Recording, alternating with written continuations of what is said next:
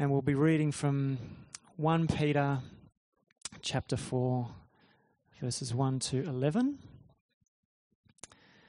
I'm going to uh, pray for us first.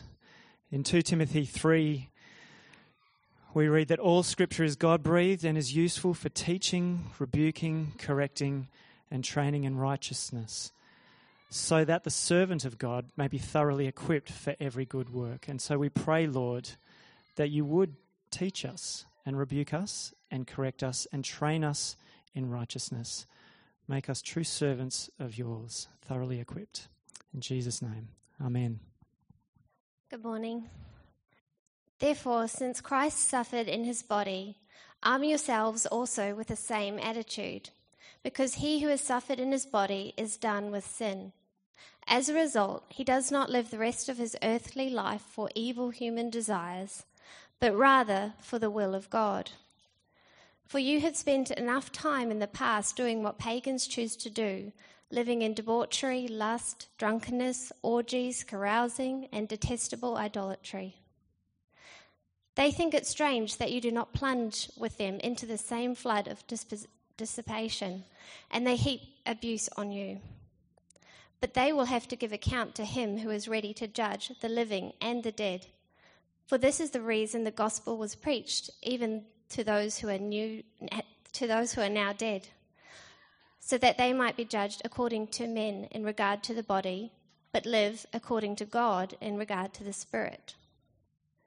The end of all things is near. Therefore, be clear minded and self controlled so that you can pray. Above all, love each other deeply because love covers over a multitude of sins. Offer hospitality to one another without grumbling. Each one should use whatever gift he has received to serve others faithfully, administering God's grace in its various forms. If anyone speaks, he should do do it as one speaking the very words of God. If anyone serves, he should do it with the strength God provides, so that in all things God may be praised through Jesus Christ. To him be the glory and the power forever and ever. Amen. A few years ago, I met this guy who was a very successful businessman. And as it turns out, I'd actually stayed in his house, strangely, a couple of years before I met him.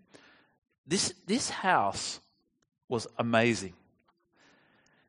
Its backyard was literally a beach on the northern uh, suburbs of Sydney. And it was several stories and just mind blowing. A friend of mine had been house sitting there for a few months. That's how I got to stay there. And I went to visit him and, and stayed for a couple of nights. And it was a couple of years after this that I actually met the guy who owned the house, Tim. And I got to hear some of his story. He'd become a Christian as an adult, and like I said before, it was when he was extremely successful as a businessman. And Tim tells this story about when he'd just become a Christian that John Anderson was visiting him in his office. And John said to him, We should pray. And so they got down on their knees there at his desk and prayed. And because Tim was a new Christian, he thought that's just what you do. And so that's what he did from then on in. Apparently, his company used to do consulting work for other big companies. They'd analyze data and, and they'd, they'd tell these companies what they needed to change in order to uh, improve business. But Tim's company got so sick of them not taking on board the advice that instead of consulting, they started just buying these companies, making the changes, and then selling them for a profit.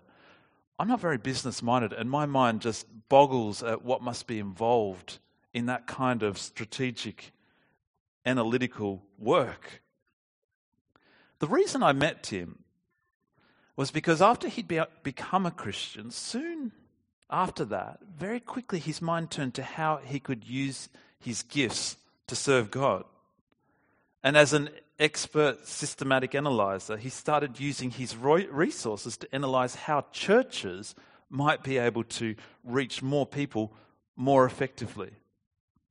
Having become a Christian, he wanted to serve. And he had in his reach resources which many of us can't even comprehend. Let me tell you about another bloke, a guy called Will. Now, e- economically speaking, at least, Will was on the complete opposite end. When I met him, he was a poor university student. He'd come to uni and he was studying ag business. And for the first six months of his degree, he'd spent the entire time getting wasted almost every day.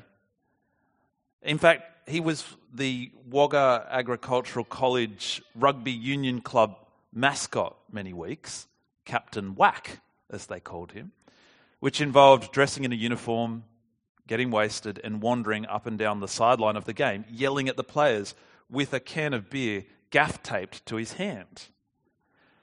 Now, after six months of this, he'd pretty much hit a wall and he stumbled into university church one Sunday night, where, after a while, he became a Christian.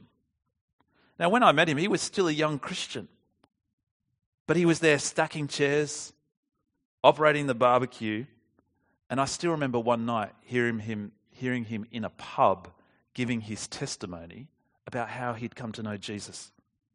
He was a larrikin, but he was using his story to, to serve. Now, on the one hand, Tim and Will, they've got very different stories.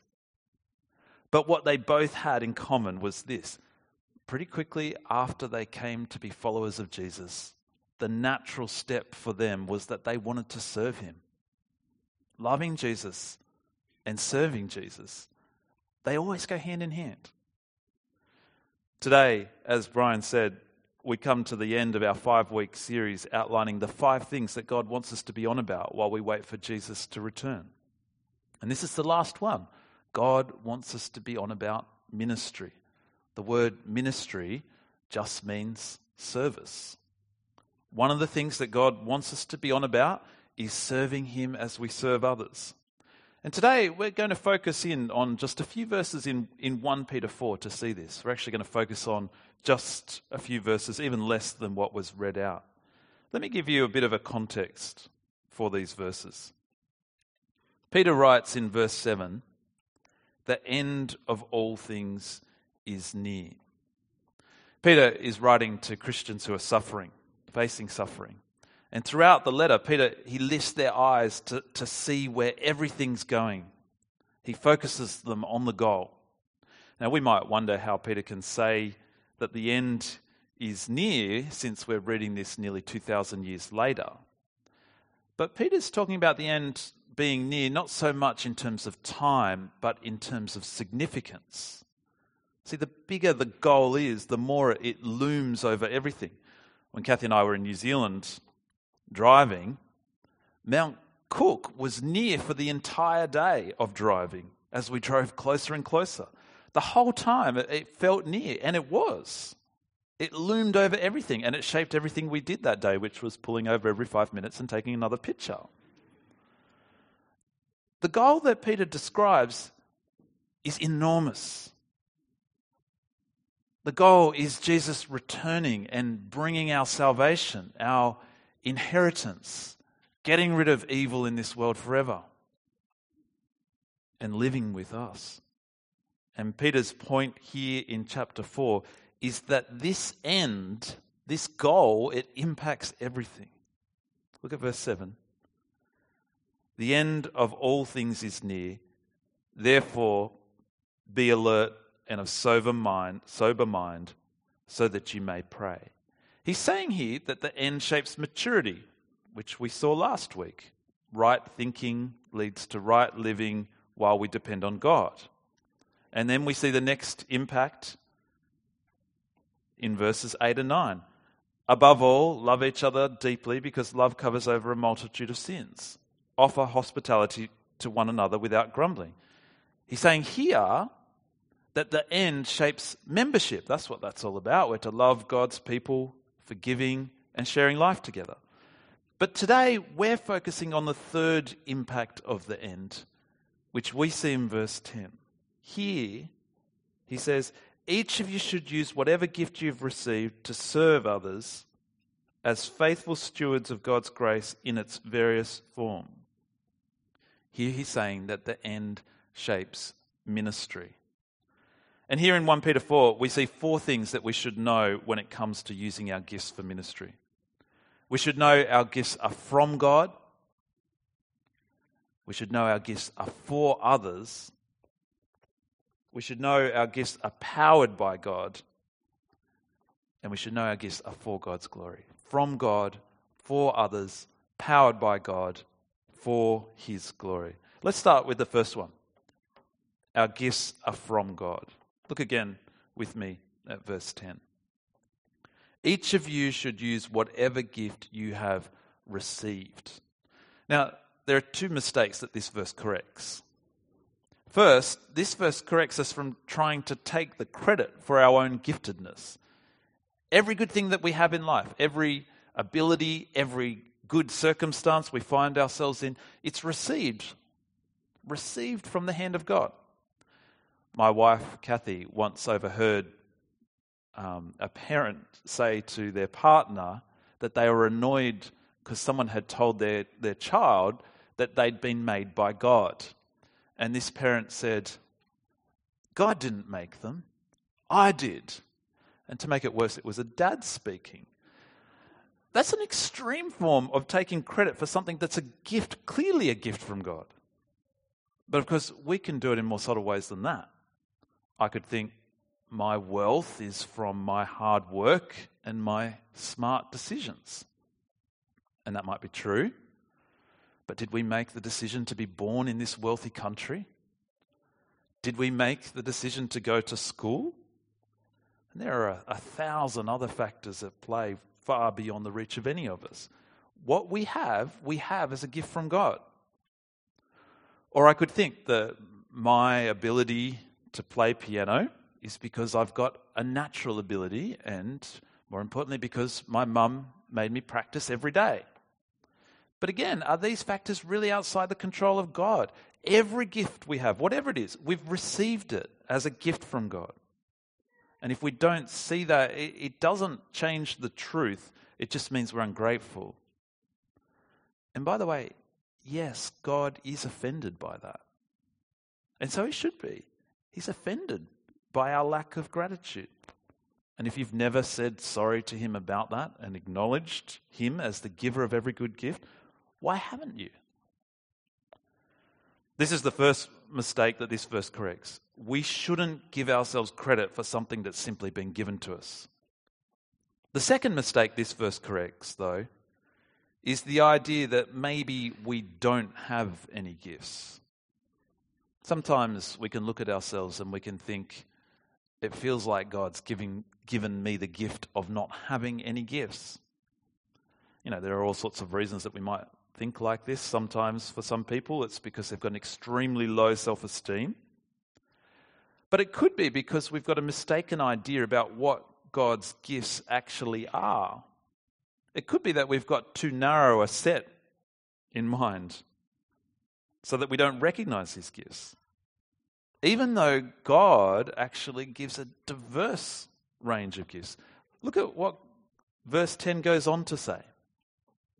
Each of you should use whatever gift you've received to serve others as faithful stewards of God's grace in its various forms, in its manifold, diverse forms. God's gifts are diverse and none of his followers have missed out on them, he says. I think the problem is that we, we often think gifts need to be spectacular. Whereas you read some of the, the different lists of gifts in the New Testament, and they can be quite ordinary. Like in Romans 12, verse 8, you come across the gift of encouragement. Or in 1 Corinthians 12, 28, you, you find the gift of administration. Not all gifts sound spectacular. But I reckon we think that they should be spectacular. Because I reckon we easily end up thinking that our gifts are really about us. We secretly think that they're about ourselves. And this takes us straight to our second point. Our gifts are for others. Look at verse 10 again. Each of you should use whatever gift you've received to serve others as faithful stewards of God's grace in its various forms. We've all been gifted with all sorts of different gifts, but they all have a common purpose. They've been given to us so that we can serve others. We're to be faithful stewards of our gifts. And our job as stewards is to use our gifts to serve God's people, to help them live for God as they wait for Jesus. Imagine you're at a cafe with a friend who's a doctor, and someone on the table next to you falls down on the table, obviously needing medical help. And after a, a few seconds, you say to your friend, Aren't you going to help? And they say, No, I'm not at work. Now, I'd be pretty disappointed if I had a friend who did that. But if they did that at work, when they're on duty in the ED, then I'd be scandalized. Here's the thing we're on duty. That's what it means to be stewards. We're on duty. God has given us all sorts of gifts, and He's given them to us for a purpose. And it would be scandalous if we belonged to God, but we weren't interested in being stewards of the gifts that He's given us. So let's sort of stop for a second and ask ourselves are you using the gifts that God has given you? And are you using them for the purpose that He wants you to use them for? To serve others. Now, we're incredibly gifted here, and I don't just mean because we're special or spectacular. I mean, God has gifted us with, with so many, so many different things. So many of us have got a great education. So many of us have got a house and a job with family, with money, with time. So many of us actually have got great health. And individually, of course, we're gifted as well.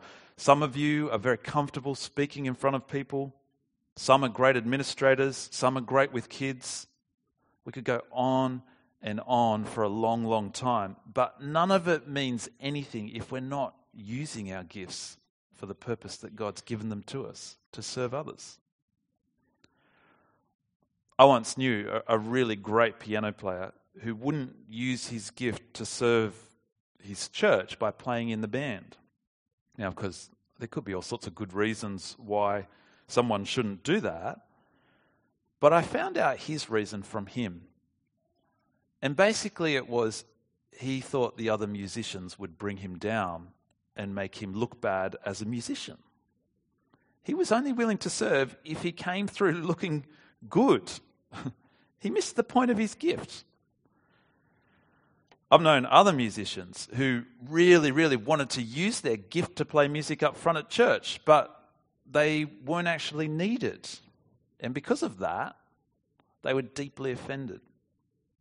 In fact, it's almost like in their minds it was their right to use their gift. But they missed the point too. Gifts are not about us, they're about others. And so using my gift, if, it, if using my gift doesn't actually serve others, then I won't use it.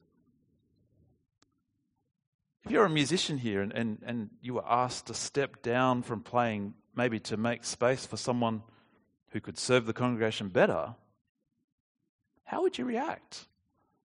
Now, I imagine that's going to be a challenge. And maybe you're not a musician and you're thinking, oh, come on, we should just let people play. The more the merrier. Let whoever wants to play, play. Whoever wants to read the Bible up front, read the Bible. Whoever wants to pray, pray. Whoever wants to preach, preach. But if we're thinking like that, we're missing the point entirely. Our gifts, they're not about us, they're about others. Let me give you a really silly example. Just indulge me for a little bit.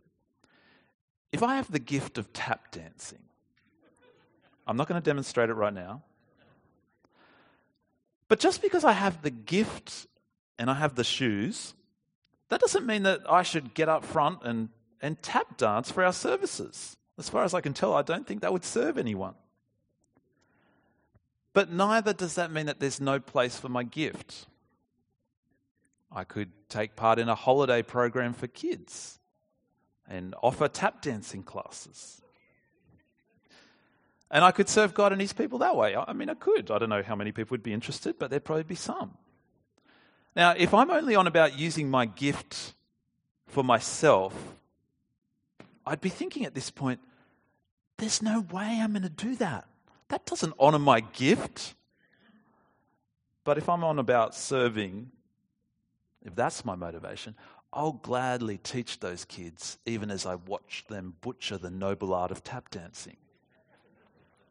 Now, obviously, I'm being silly, and I'm desperately hoping that there are no tap dancers here today. But you get my point, don't you? The principle stays the same. Our gifts, they're not given for our self fulfillment, they're not given for our sense of self worth, they're not for our recognition. They're given to us so that we can serve others. And you know what? If we really get this, then chances are that we'll find ourselves in situations where we don't actually feel nearly gifted enough. Because if we get the purpose, if we get that the purpose is to serve others, then we'll see a gap that no one else is filling. And we'll step in and do the job because we know it's not about our gift, it's about the purpose, it's about the goal of our gift. Our focus is on serving others, and we'll want the gifts so that we can serve others better. And this brings us to our next point. Whether we feel very gifted or hardly gifted at all, we don't use our gifts in our strength. We're called to use them in God's strength because our gifts are powered by God. Look with me at verse 11. If anyone speaks, they should do so as one who speaks the very words of God. If anyone serves, they should do so with the strength God provides.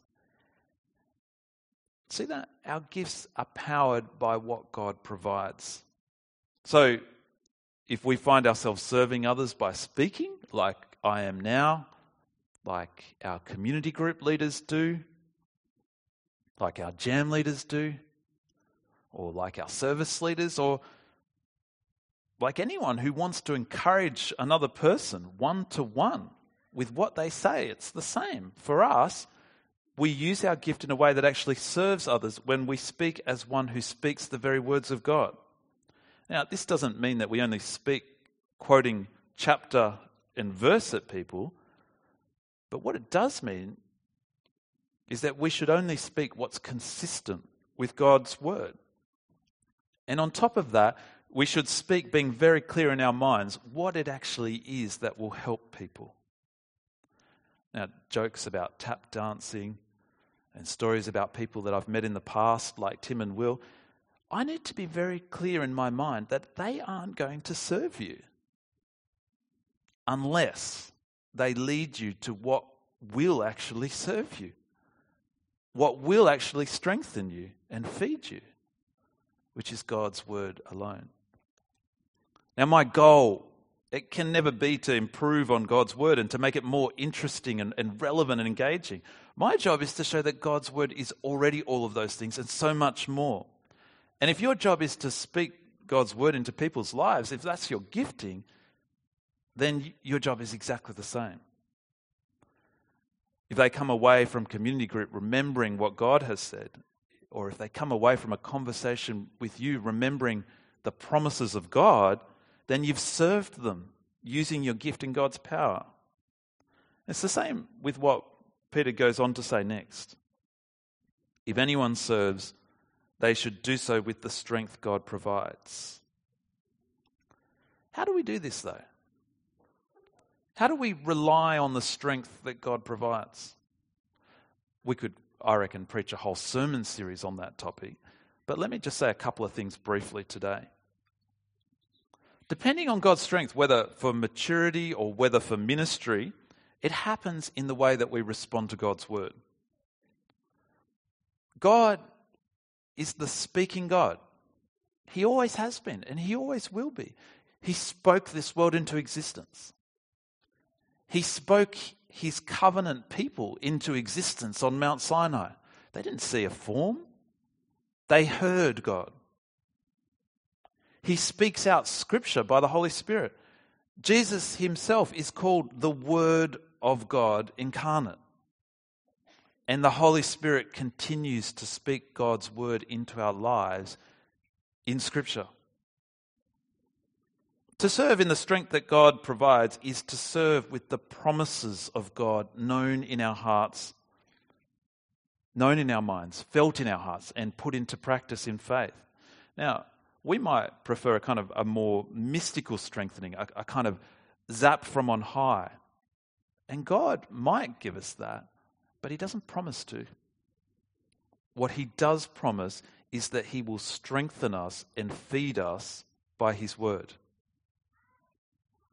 Even human words have the potential to do this, actually, to strengthen and, and, and empower us. Just recently, Kathy and I hit a, a bit of a, a rough spot with the family, with the kids. Things were getting a bit tense and messy, especially in the morning routine to get everyone out the door. It was becoming a bit of a, an ordeal. And, and even the way that we were talking to each other wasn't great. So Kathy and I sat down and we talked about it. And we realized that we needed to hit reset. And that conversation, those words, was powerful in doing exactly that. As we spoke, we, we figured out in our heads what we needed to do. And we persuaded each other to, to change our hearts, to be more patient and compassionate. And we put all sorts of things into practice a, a timetable for the mornings, a family meeting once a week, and then we brainstormed as a family what we care about. And it's made a huge difference, not just for the mornings, but for our heart attitudes. And it started with words. Words can strengthen and empower real change and real action. That's just human words. How much more powerful are words that are breathed out by God, by the Holy Spirit? Serving in God's strength means depending on Him. And dependence on Him looks like taking Him at His word. That's what it means to serve in His strength. To let His words dwell in our minds and our hearts, and to live our actions as a step of faith. Let me give you just one example of how this could work, this might work out in practice. One example. Last week I got a cold, and for a couple of days there, things looked pretty bad. I was well and truly in the territory of man flu. I was lying on the lounge, but Matilda nursed me back to health with butter menthols and hot water bottles. Now it's gone now, but imagine if it wasn't. Imagine if I woke up this morning with a really bad flu so that I felt like I couldn't get out of bed. What does serving in God's strength look like for me then? Does it look like me saying, I've got to do this for Jesus? I'm going to pray for miraculous energy, and just in case that doesn't work, I'll hit myself up with some caffeine, some pseudoephedrine, a whole packet of butter menthols, and then watch out, world, and the immunocompromised, because here I come. And God better hurry up and provide the strength I need. Now, maybe that's what it means. Or maybe that's actually serving in the strength of caffeine, adrenaline, and pride. Whereas serving in God's strength could well mean praying, sending Scott a text message, my sermon notes, and then going back to sleep. Why? Because serving in God's strength means holding close to the Word of God, which tells me in countless places that I'm just a limited creature with all the limitations of, of being a creature. Whereas God is God, unlimited. And while I want to be here at church and I want to serve and I want to preach, when my physical strength is gone, serving in God's strength means trusting that God's got it covered. It means knowing that this is His church and it's not going to implode just because I'm not here to preach. Serving in God's strength means trusting His sovereignty, which is written on every single page of Scripture. And it matters that we serve in God's strength because our gifts are given for God's glory. This is our last point. Our gifts, they're given to us for God's glory. And do you notice with this final point, we've come full circle right back to the beginning, back to magnification. Look at verse 11 again. If anyone serves, they should do so with the strength God provides, so that in all things God may be praised through Jesus Christ. To him be the glory and the power forever and ever. Amen. We get to glorify God. Our ministry, using the gifts that God's given us, done for others, done in His strength, that brings Him glory. So, 8 a.m. on a Sunday morning, I could set up chairs if I was on the roster out of a sense of duty because I froze like a rabbit in the headlights when Jane Dewing approached me about getting on the roster. Or I could do it because God's given me the gift of a back that's actually pretty okay, good enough to put out some chairs. I could do it because I want to see church happen. I'm thinking of the 200 people who'll be sitting down, and even though they probably won't give any thought to me, I'm okay with that because I'm not doing it for recognition. I'm doing it to serve them. And I could do it in my strength, or I could do it in God's strength. Which doesn't mean that I'll unstack five chairs at a time instead of the two that I, I can actually manage. It means when I hear that, that voice in my head that says, What's the point of this? The chairs go out, the chairs go back. Or when I'm tempted to make Sunday all about the efficiency of set up and pack up as if that's what it was all about, doing it in God's strength at that point will mean that I'll hear God's words in my ears even louder. I'll remember that this matters to God. Church matters to Him. He loves people gathering in His name and my heart will be strengthened to love what He loves. And I'll find myself putting out those chairs, not complaining, but smiling. And finally, and most importantly, I'll do it for God's glory. I mean, think about that. Unstacking chairs can bring glory to God. And yes, it does bring glory to God. These chairs, they don't just give us a place to sit, they enable church to happen where we sing God's praises, where God's greatness is proclaimed in every song and in prayer, and where God Himself speaks as we hear Scripture read. Now, this is just one example, one example of how we can use a gift from God for others in His strength for His glory. If we had time, we could talk about being on the morning tea roster or being a jam helper or a musician or an usher. Or we could talk about how we don't even have to be on a roster at all to serve God. But I want to finish today by doing something else. I'm going to call Noel up. I want to finish by introducing you a bit more to Noel, who's actually volunteered to serve us in this area of ministry as our ministry pastor. Um, because we actually want you to be able to think through what's the next step for you in this, this area in ministry. So, Noel, just as we start, can you tell us a bit about how you've ended up taking on this, this volunteer role of being ministry pastor? Sure. You asked me and I said yes. it's a bit more to it. yeah. Um, for those of you who don't know, uh, before it, we, my wife and I, Bethany and I started coming here in February last year. Um, but before that, I was actually a, a, pastor in the Lutheran Church for about 21 years and I was serving up at Paravista at Good Shepherd Lutheran. I made the hard decision to step down because of health reasons around chronic fatigue. So I finished up the end of 2016, and last year was sort of a year to work out what was um, work-induced fatigue and what was health-induced. Mm. Um, unfortunately, most of it's health, and so I still wrestle with that. But I started praying to God and saying, God, you still got some purpose for me with the energy I do have. What can that be? And I started that about the end of last year, going into the beginning of this year. And he didn't answer it for a while, but then you did ask me, and um, you presented this opportunity, and it just seemed to be an answer to God's prayer. So that's how I ended up here. Yeah, yeah. Noel was such an encouragement, encouragement to me because he was someone, in some ways, who illustrates what we're talking about today, had clear gifts and wanted to use them. And um, um, about a week before I approached Noel, I just had this feeling that um, we really should uh, use Noel here at TNE And when I spoke to Noel, he was he had the same kind of uh, wrestle with God that he was wrestling through, and so Noel's a real answer to my prayers and the prayers of others as well.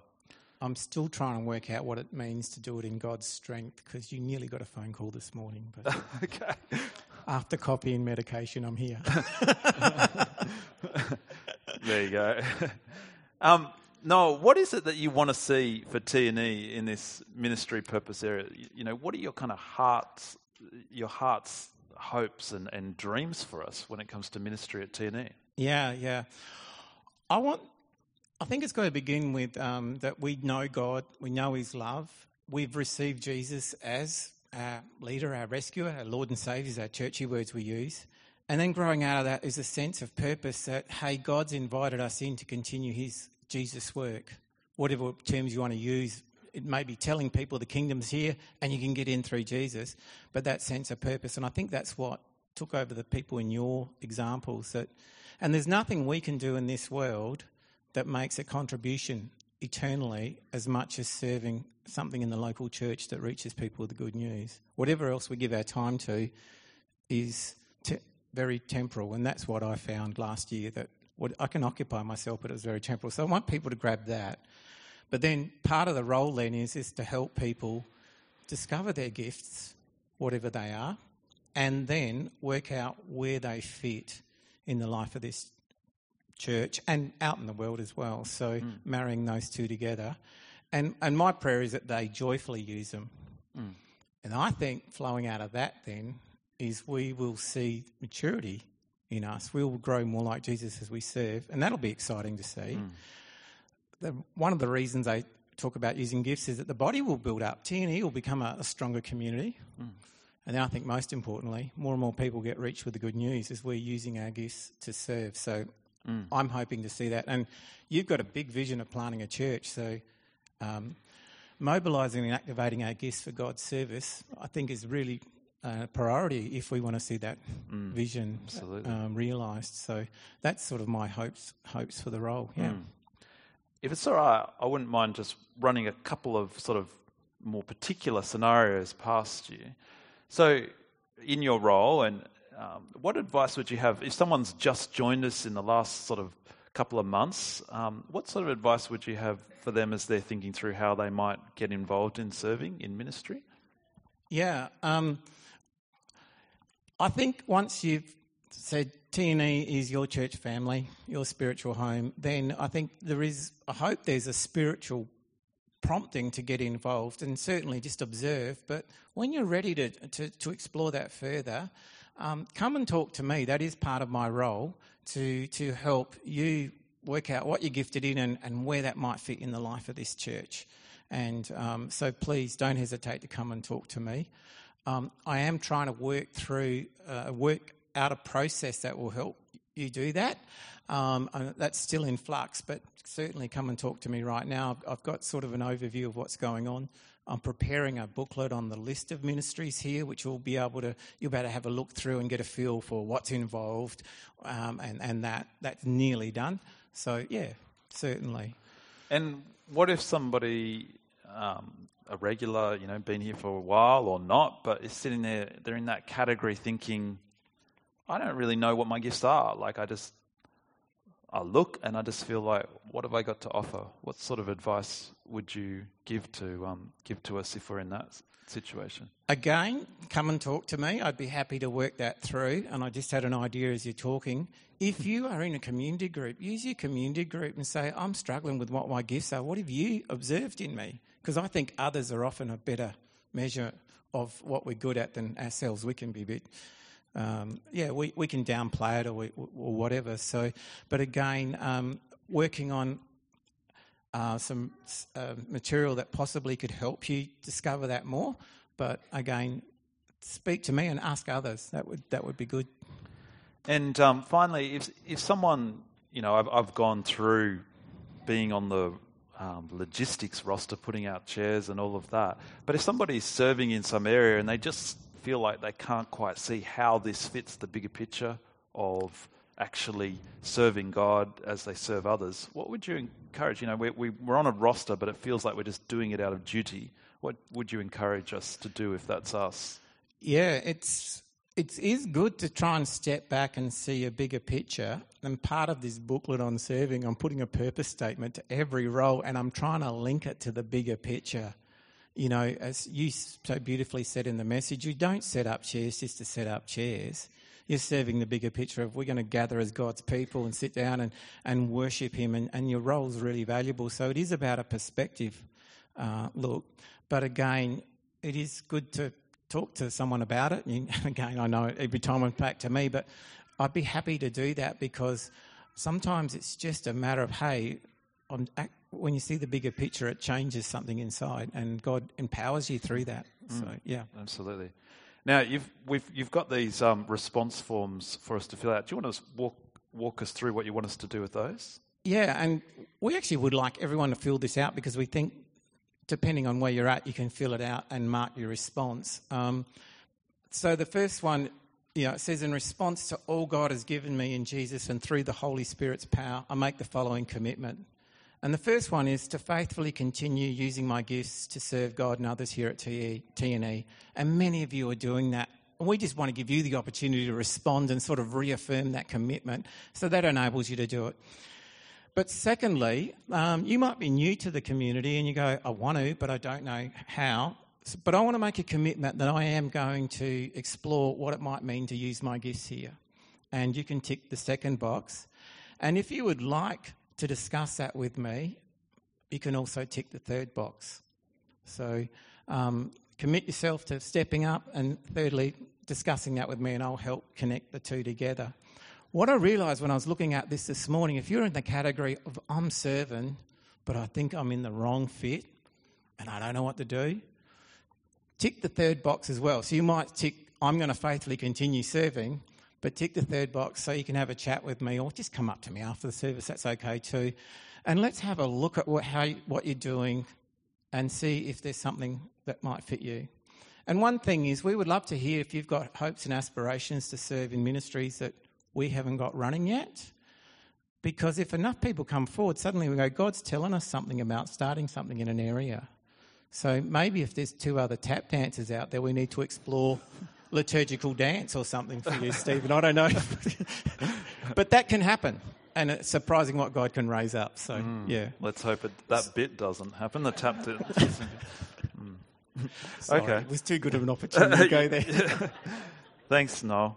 Um, we might give you just a moment now to do that. If you're not a believer but you're here today, we are so glad that you're here. Please don't be put off. Just humour us for a second uh, while everyone fills those out. They can go into the, um, the bags that'll come around later on. Just take a moment uh, to fill those out and we'll, um, we'll gather them back. Thanks, Noel. I'm going to pray for us in a minute, so do that now before I pray. Let me pray.